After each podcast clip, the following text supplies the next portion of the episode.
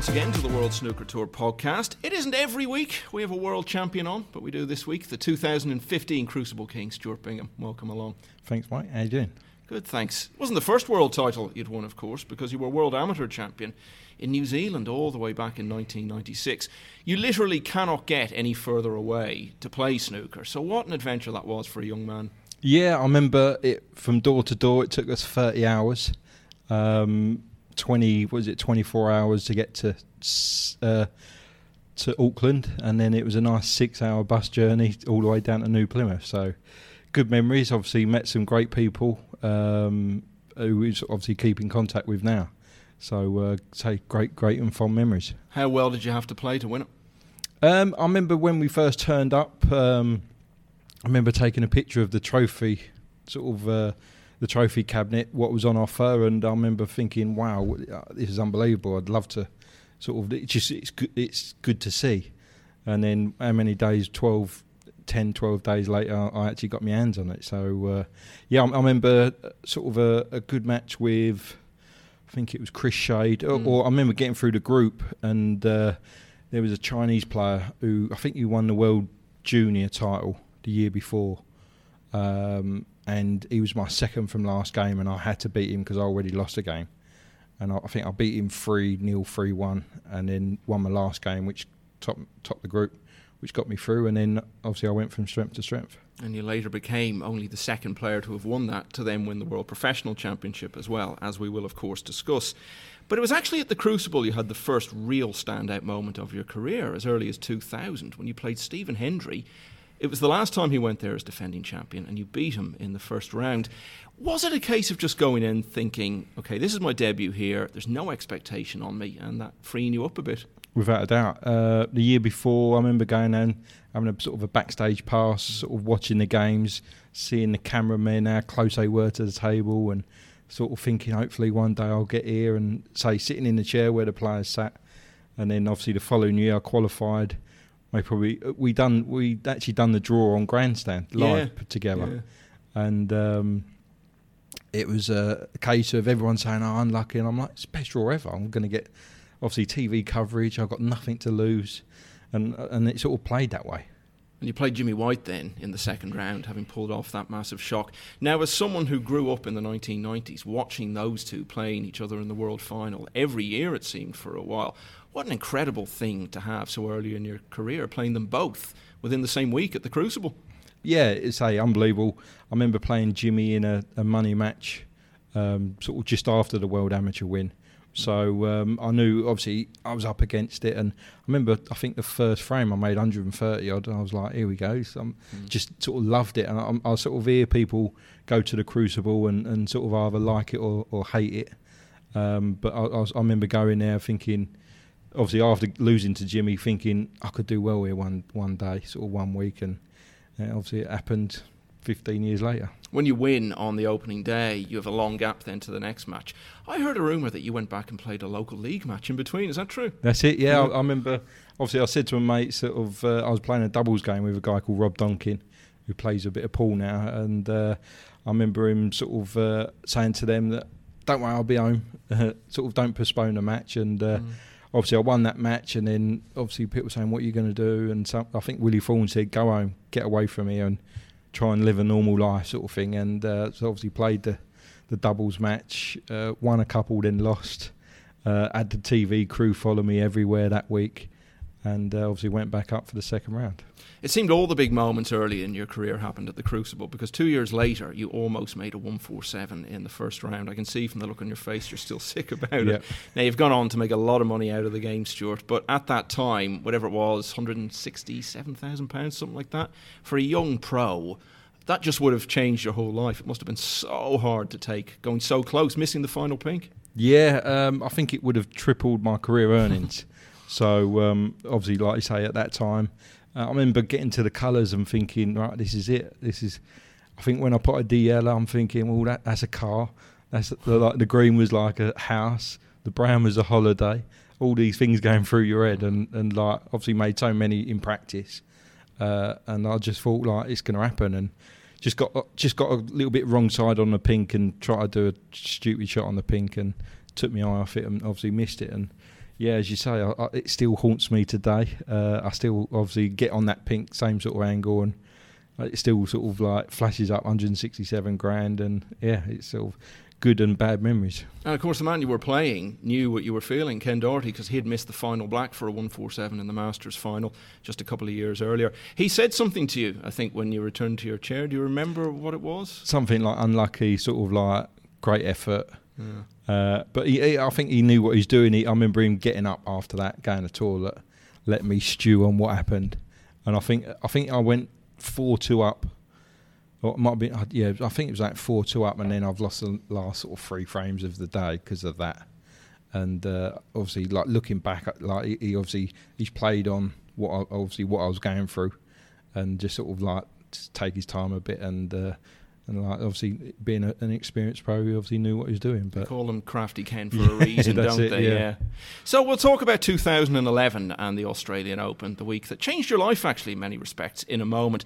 But first, I'd like to ask you about the years leading up to that because you'd been on tour for quite some time by 2011, and I'm guessing you must have felt you were a long way from fulfilling your obvious potential.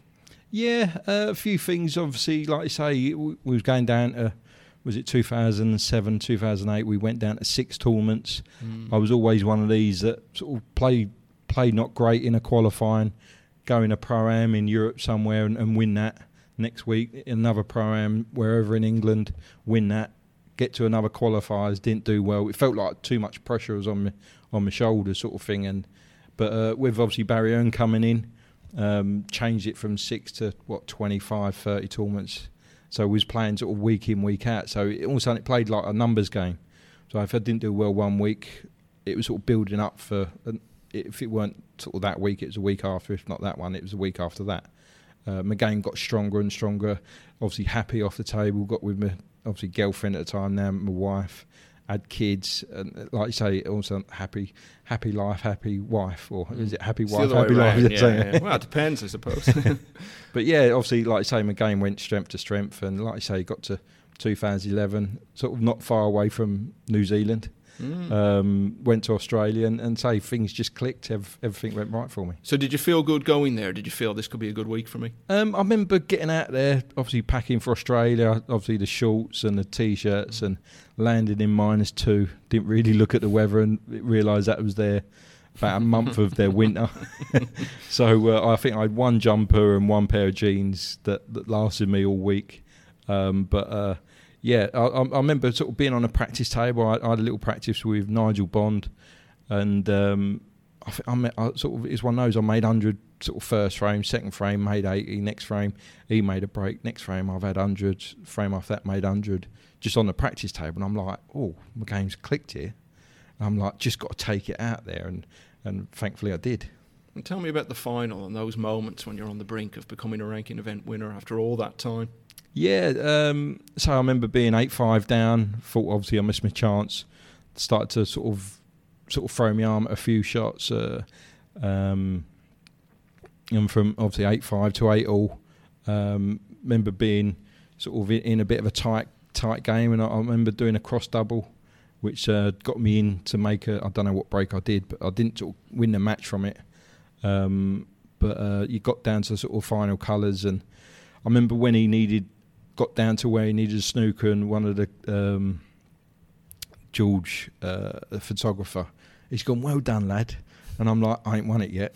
and I think that that was a time when Mark he tried to snooker me behind the brown on the green, and um, he got a kick and he left me the shot and obviously thankfully I went brown sort of green brown and then then punched it punched yeah winning it sort of thing but like you say there's, there's so many players out there on tour that people like Jack Lisowski get at the moment, great, like good enough to win any title he goes in. Um, but until that door opens, you sort of you never know. And, and, and that for me, obviously Australia, that door opened, and like I say, all, all of a sudden I've gone from strength to strength from that. Well, some players it doesn't work out like that. They win a title, and you think this could be the first of many, and then that's it. They don't win anything ever again. But you also see players like that who make that breakthrough, win the title, and they never look back in their career. With Shaun Murphy, it was the world. With Stephen Maguire, it was when he won in Malta a little bit out of the blue. And even the likes of Hendry and Higgins, it was a big step forward for them when they won their first title and they never looked back. But it's hard to think of anyone whose career turned so much on one single week as yours did on that week. Yeah, like you say, I, I think it was a, a, big thing with, say, Barry and get, getting involved and, and just putting tournaments on. Um, I remember the the following year after winning the Australia, it, it, felt like a sort of pressure was on me on my shoulders, thinking like I'm a I'm a ranking event winner now. I should be sort of like playing good every week, and just sort of just my own mental sort of uh, sort of thought about it all. Um, just made probably sort of I, I, suffered from it, and then the second sort of breakthrough, I won the Premier League, mm. and then from there, that's when my, uh, it so it felt like the sort of gates opened up sort of winning tournament. Sort of every tournament I was in, I felt like I was going deep, and I had a chance of winning anything I went in. Did you feel like you belonged more at the top level? Did you arrive at tournaments with a different feeling around the place? Yeah, I just knew that, like you say, until you that door opens, you don't really know if you're good enough or not. And obviously, winning them two tournaments, definitely, I, I knew that I was definitely good enough to win anything I entered, and, and it sort of turned that, that way. Now, you'd had that great result at the Crucible, as we said, beating Stephen Hendry all the way back in 2000. But for years after that, it didn't really happen for you at the Crucible. Certainly not anyway in comparison to what you were doing in other events. Now, was there a reason for that? Did you not feel comfortable playing there, or was it just the way it went? I think it's just the way it went. I, I remember playing, like I say, that last qualifying round. I think I didn't qualify for about. Uh, I qualified, obviously, the first time was 2000, second time was 2002. Mm. I think then it was 2007, 8 or 9. Um, all them years, I remember playing Ryan Day in the last qualifying match, Michael Holt, uh, Rory McLeod, and just sort of, it just never seemed to happen for me. Um, but uh, it's just sort of, see, like I say, you build up, you want to, you're on your end, end the season at the Crucible, and it is, uh, I think, uh, sort of how well I'd done all the way through the season. I, I think I stayed in the 32 without winning my first round match at the Worlds for say five or six years. So it just seemed to just never seemed to happen for me. And then I think obviously winning Australia then got me more or less in the 16, and, and obviously I was in the 16 for a, a fair bit then. Now, it's fair to say you got over whatever problems there were with the Crucible in quite spectacular fashion in 2015. We'll come to that in a moment, but talk to me about the season leading up to it, because it wasn't out of the blue what you did in Sheffield. You'd had a good season, hadn't you? Yeah. Um, I remember, uh, I remember obviously going to um, Shanghai, winning out in Shanghai. Um, I remember winning one of the Asian Tour events. Mm. I'm not sure if it was after that or before. Um, but then I won the Championship League and and I remember getting to a couple of semi-finals literally just before the Crucible. So yeah, my game was in great shape. Um, mentally, I was in a good place, and um, it, say it clicked. I think from the second round after beating Graham Dott at, at Sheffield, um, say my game clicked, and and I obviously stood up against Ronnie. Um, at, in the end, and then great battles with obviously Judd and, and Shaun in the final. So yeah, it's unbelievable. There was a lot of talk about Judd that year, and particularly after you had put Ronnie out, actually. I think people thought, oh, the planets are aligning here for Judd. And it was an amazing finish to the match, wasn't it? You got into a strong position, he came back at you, but you held on and got over the line. Yeah, I obviously watch it back every now and then, and, and to go 16 14. Um, I think I made 100, and then Judd's come back with 200s himself to, to level at 16 all. And then I was sort of like, well, if I'm going to get beat, I'm going to go out fighting. And uh, I remember getting in, in the final frame, a couple of reds, obviously tied up, and I pulled out one of these sort of stupid plants, but that sort of changed changed my life. One of those stupid plants, and uh, it sort of it, say it obviously went from there, and, and obviously getting to the final, and, and say like a two day match with Shaun, and I come out on top. I think it was after the semi final you were on TV. You were literally in tears. I know you won't mind being reminded of that. And you just said, it's going to be great. It's going to be brilliant. And people love that. They love to see that enthusiasm. Some people try to play it down and say, oh, look, we'll just see what happens. It's just another job. But you were the complete opposite. You were just full of joy and wanted to show everyone. Yeah, I'm say I remember a few years before that. I remember seeing like Barry Barry Hawkins getting to uh, the final against mm. Ronnie, um, I remember obviously Ricky Walden getting to the semis to the one table setup. So my my aim was to get to that one table. I felt like I was good enough to do it. Uh, obviously, once I'd done it, obviously I got past Ronnie. I looked at the draw. I'm like, I've got Judd to play the winner of Shaun and Barry, and like we've grown up together, sort of thing. So there was no aura about it, um, sort of being sort of the underdog or, or whatever like that. But um, yeah, just just sort of get to that one table set. I, I was in my element. I just just sort of like I'm, I'm arrived. That's all I wanted to do. But then I sort of got my head together and obviously played some great snooker in them what f- five days? Obviously, semi final and final. It was a cracking final. In terms of standard, it's hard to think of a better one there's ever been at the Crucible. But I remember talking to you only a few months after you won the championship, and you told me that when it came to the Monday night, you almost didn't want to go out there. Yeah, I, m- I remember getting to um, at fourteen eleven.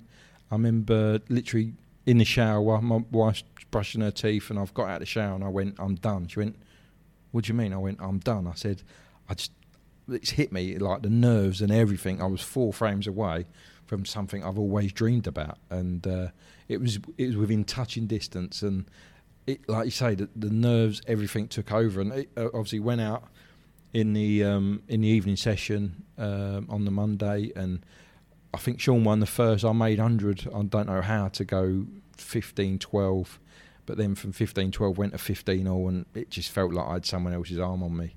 Mm. Um, it just felt like everything was going wrong. I remember putting a good ball, getting a flick off the red, uh, going in off, but the red off flick went up into the baulk, so we had an easy start. Just little things like that was starting to go wrong, and I'm like, well, obviously it's just not meant to be. And obviously a, a, a long drawn out, I think 62, 63 minute frame at 15 all, um, and obviously got over that, and then it seemed to my nerves seemed to go, and I used to sort of calm down. I made say two or three good breaks to finish the tournament off. If you'd drawn a line, Stuart, from your cue arm through your head, through the, the ball and the pocket, and kept on going, I was at the other end of that line. I was literally looking straight at you as you played the ball to leave Shaun needing snookers in that frame. And I remember thinking at the time, what must this feel like? When you dream all your life about becoming world champion, and here you are now, one ball away.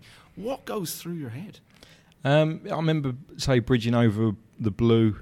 Um, I just sort of like took a deep breath and just like this is it. It's like I'm, I'm, i was such in a, in a good place. I was such in the zone that that I was just sort of playing it, like the old sort of saying one one ball at a time. And I just my focus, my concentration was so good at that time. Um, I just knew that. Uh, say I, I obviously didn't really think much about it. I just I was loving the moment. I was playing snooker, what I love doing, and it was like before I knew it. Like I say, I'm, I'm on a break of sixty odd I potted the red, and that was it. Obviously, the crowd's gone mad, and I remember thinking, no, don't don't sort of finish here. Sort of pop the black, pop pop the next red, then you can celebrate because I've lost a few matches. Obviously, potting game ball, celebrating, and then losing, sort of with them getting snookers. So I remember sort of doing that, and um, yeah, unbelievable. Uh, so uh, sort of I can put myself back there now and, remember what the memories. Sort of obviously my hair's on the back of my neck, sort of standing up as, as we speak. People talk about Alex Higgins, Stuart, in 1982, and his daughter coming out into the arena and the iconic moments, as people describe it. Never mind all that. For me, the greatest Crucible celebration was you and all your people in the arena. Just an explosion of joy. Wonderful to see. Yeah, I remember it, like sort of the Pat Cash moment. Yeah, um, going I'm, up into the crowd. That's it. Yeah, yeah. I, I, remember uh, literally a week or so later, I went on the Clare Balding show, and I was actually with Pat Cash doing the show. And uh, oh, he was on the same. Yeah, this, yeah. For anyone who doesn't know, Pat Cash won Wimbledon in 1987 and climbed up into the stands and greeted his family, which is now almost a tradition at Wimbledon. But yeah. you made it a thing at the Crucible that year. Yeah, obviously I ain't seen it since. So uh, mm. yeah, I, have done it. Like I say, uh, it's sort of uh, uh, the years of being on tour with my family and my friends and my old coach Joe Lazarus. Um, it was like good. It was just like everyone helped me get there to that day. I, I was like obviously cuddling and and high fiving and kissing and everything. So it was just yeah, it was just a moment to in, in sort of enjoy with everyone that was there.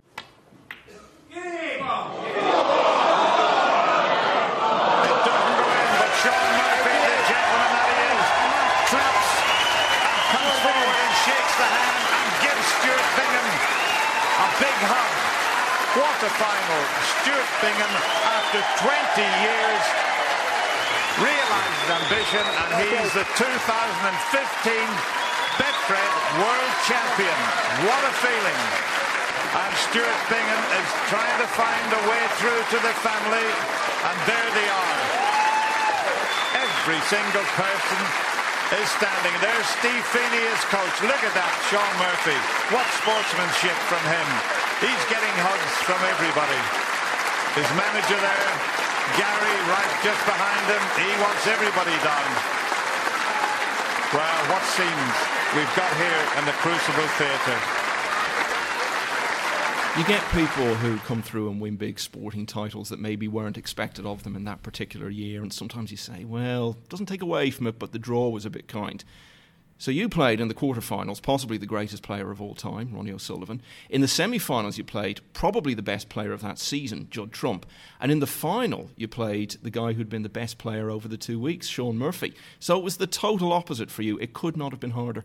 Yeah, um, people say look at um, when, yeah, what you said, um, the sort of doors open up for certain people. Um, but yeah, I've definitely done it the hard way. I still get a few people saying the luckiest world champion ever, and it's like. What yeah, mean? yeah, exactly. I mean, like, you know, I'm how not- well I'm- did you play? You know, uh, uh, just being a lucky world champion, Yeah. I'll take that. I don't Yeah, care. exactly, exactly, yeah. yeah. Um, but uh, yeah, it's one of those things that you got to live with. Obviously, out of the blue. But um, like you say, I, I've done it the hard way, and it sort of it, it, was, it was a great experience. you found the season as world champion hard in some ways, though, didn't you? Yeah, obviously, a- when obviously a lot of things I, I enjoyed actually the year. As I said, I just obviously done the Clare Balding show. I went on a question of sport. Uh, I obviously paraded the trophy at Roots Hall, Southend. Uh, and you went to the playoff final, didn't you, at Wembley? At when they were in Wembley, that? and yeah. then got into the Royal Box. Yeah. So I've got so many great memories. Went to Loch Lomond, played golf. Um, just yeah, I just I just sort of uh, sports personality Mm-hmm. in Belfast. Done done so many things that maybe probably took the focus away from the snooker. Um, I was trying my hardest to obviously practice, put the hours in, but I, like, I remember obviously playing people like Shaun when he was world champion back in 2005 six. Um, they're all of a sudden there to be had. They're they're like used to be the hunter, now you're hunted, Mm. and uh, that's what it felt like. It felt like I was a little bit off par, and ev- or everyone played really well. It was one of those, and it was just it was obviously a hard year. Um, And you felt the public scrutiny a lot more, didn't you? yeah, of course. Yeah, obviously, like I say, from some sort of athlete being a no one to being a sort of world champion and, and being recognised in everywhere you go, um, it, it, it's a big, big eye opener, uh, big learning curve. And uh, but it, say I, I obviously embraced it, enjoyed it in some ways, and uh, just yeah, obviously I- I'd love to do it again one day, hopefully. And uh, it, it is what it is. We'll talk about life since then in a moment, but first the quick fire round. Favourite song? Um, Or even favourite type of music? Jamiroquai. Um, what's it? Uh, I obviously ain't that favourite because I can't even think of what the song's called. Travelling without moving or something. Tra- Oh, yeah, I got another one. Yeah, I yeah. can't think of the name of it either. We're giving our age away talking Yes. about Jamiroquai. yeah. Best golf course you've ever played? Um, Wentworth. Um, Carnoustie. Oh, it's pretty hard to top those Yeah, yeah, two, yeah. isn't it? Yeah. Favourite holiday destination? Um, Koh Samui, Thailand. Best anyone's ever played against you? Robin Hull qualifying in Prestatyn. I remember making, uh, and I, I never had a good record against him. And uh, I went, I remember making 100 first round, uh, first frame, and I thought, right, coming in, let's have a battle today. And he's gone 100, 100, 90, 100, un- and it was like, I had to shake his hand and gone, wow, well played. It just every time he went in the pack, they just opened up lovely, and it was just, it, it was it, like I say, I've practiced with Ronnie um, and things like that. But that match was just scary. It was unbelievable. And players you'd go on a night out with? Um, Mark Davis is a good lad. Uh, Michael Holt, he's he's obviously uh, a, a good good guy to have a bit of a bar dodger, but uh, he's a no, he's, he's a good laugh. Um, I don't know, Gerald Green, he's always good good value to have round. Uh, some of them. That's plenty of players. Let's look at your life since 2015, Stuart, and what you've done on the table. And of course, you've won what most people now regard as the biggest event outside of the World Championship as well the Masters, the oldest ever champion. And you won that in a different way, really, three years ago now. You really had to battle through every round. Yeah, um, daunting place to play. Uh, one day we got nowhere to hide. Sort of people were watching you, and that's it. Um, and it, it felt that way. I remember being five-one up on Mark Selby losing 6 5. Um, I remember Marco Fu making a 147 against me at the Ali Pali. Um, but yeah, obviously, my first round match with Mark Williams, I knew I was sort of playing okay. Um, I think I went 2 1 down and then obviously won five frames on the trot. And again, something clicked in the game, and, and obviously, it's how he went from strength to strength. It's been a fantastic week here at Alexandra Palace.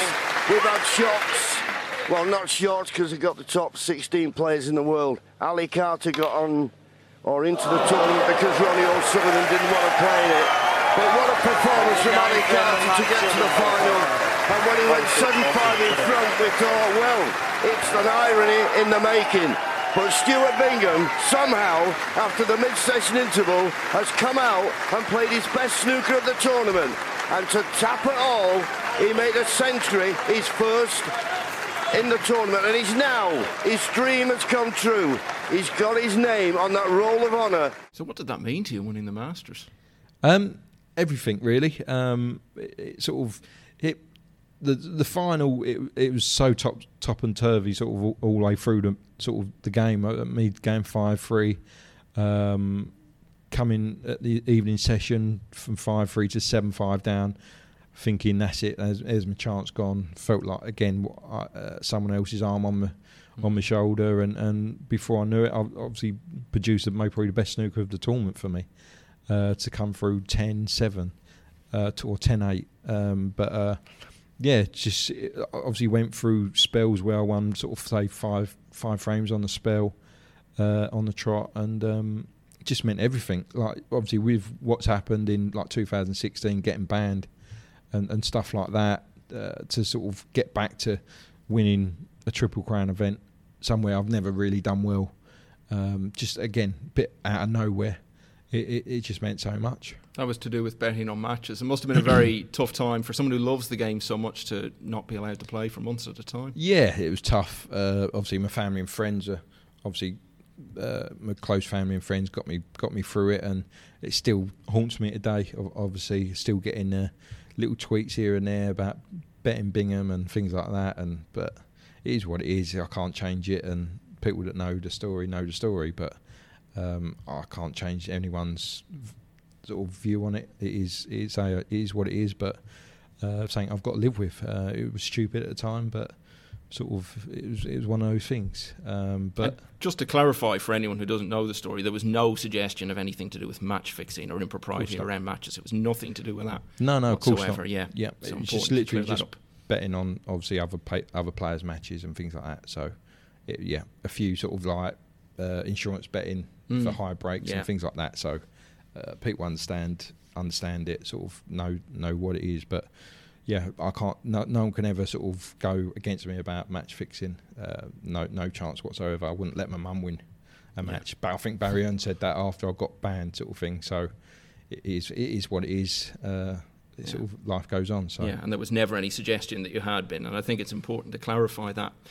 That Masters, within about a month, felt like it was from a different time because, of course, COVID happened and the world shut down, and nights like that at Alexandra Palace seemed an absolute world away. And then, just as we're coming out of that and the crowds are coming back at the Crucible in 2021, you go on another great run there, and so nearly got to the final again. Yeah, uh, great match with uh, Mark Selby. Uh, again, went from back and forth, and remember having a good session to go I think it was 14 11 again. Um, I think it was something like 13 11, 14 11. And uh, he, he, sort of he sort of Mark Selby me at the end. Mm. He, uh, he, he battled battled through. He, he, weren't playing particularly great, but he, he just battled away, and, and he ended up obviously doing me. I think it was 17 15. And uh, obviously at the time it was a hard match to take. I felt like I played really well. It felt like it was going to be my year again to get that close and, and not get to a, another final. it hurt big time, and uh, maybe it took me a near enough a year to to sort of get over it. Really, it was such a hard hard sort of loss to take.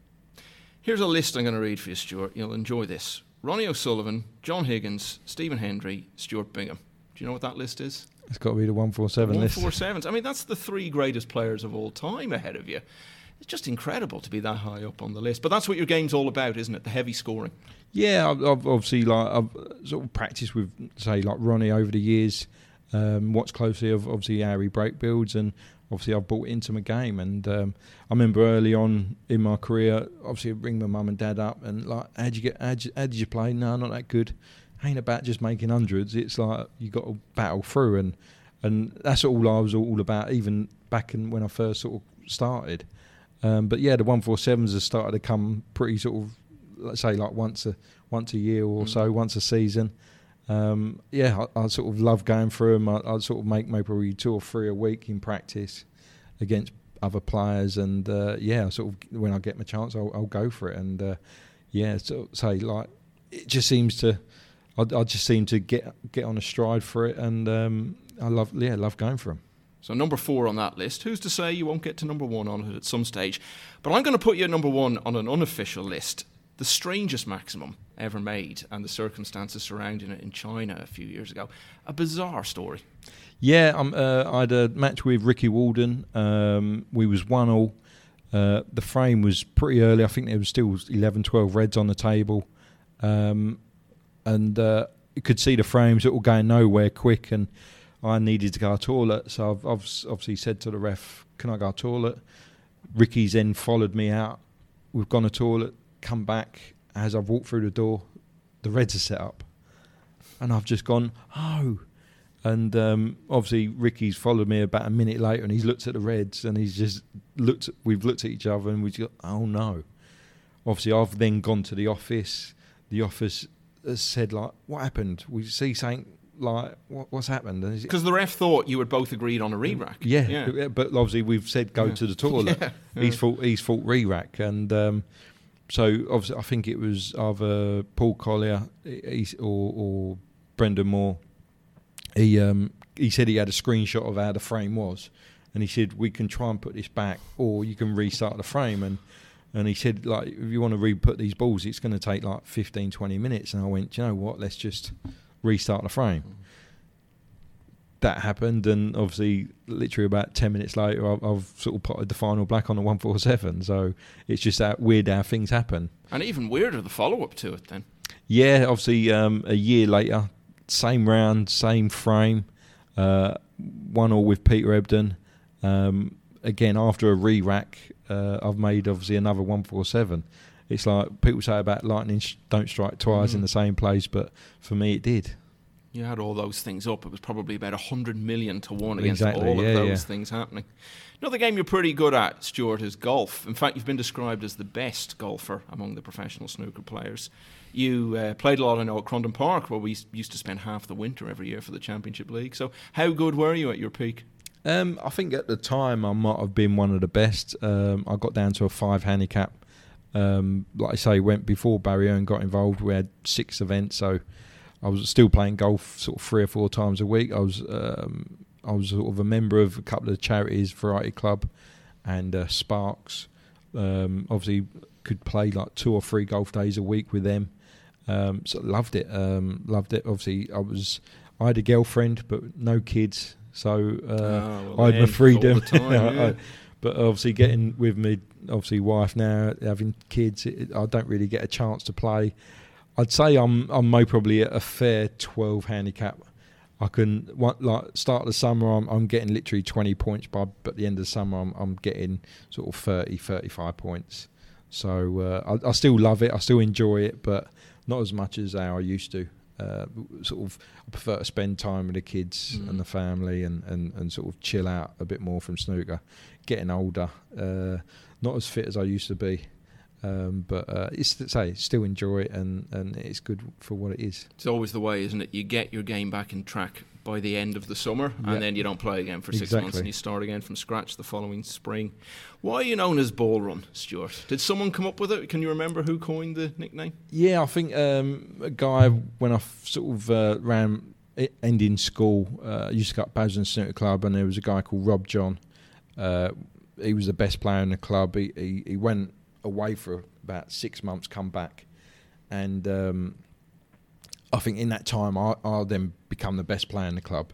And I remember it, we having a money match, and obviously got a bit of luck the way I used to play. Maybe like a bit like Judd when he first come on, smashing balls around, sort of potting balls off the lampshades and things like that. And then obviously doing that, you're going to get a lot of run, not not leaving shots on and things like that. So all of a sudden, it obviously nickname become Ball Run Bingham, and it, stuck ever since. I obviously put it on my case, and then a few of the other obviously pros, people like Gerald Green and Joe Perry, sort of like are still around today, sort of remember it being on the case, and uh, it's just seemed to stuck.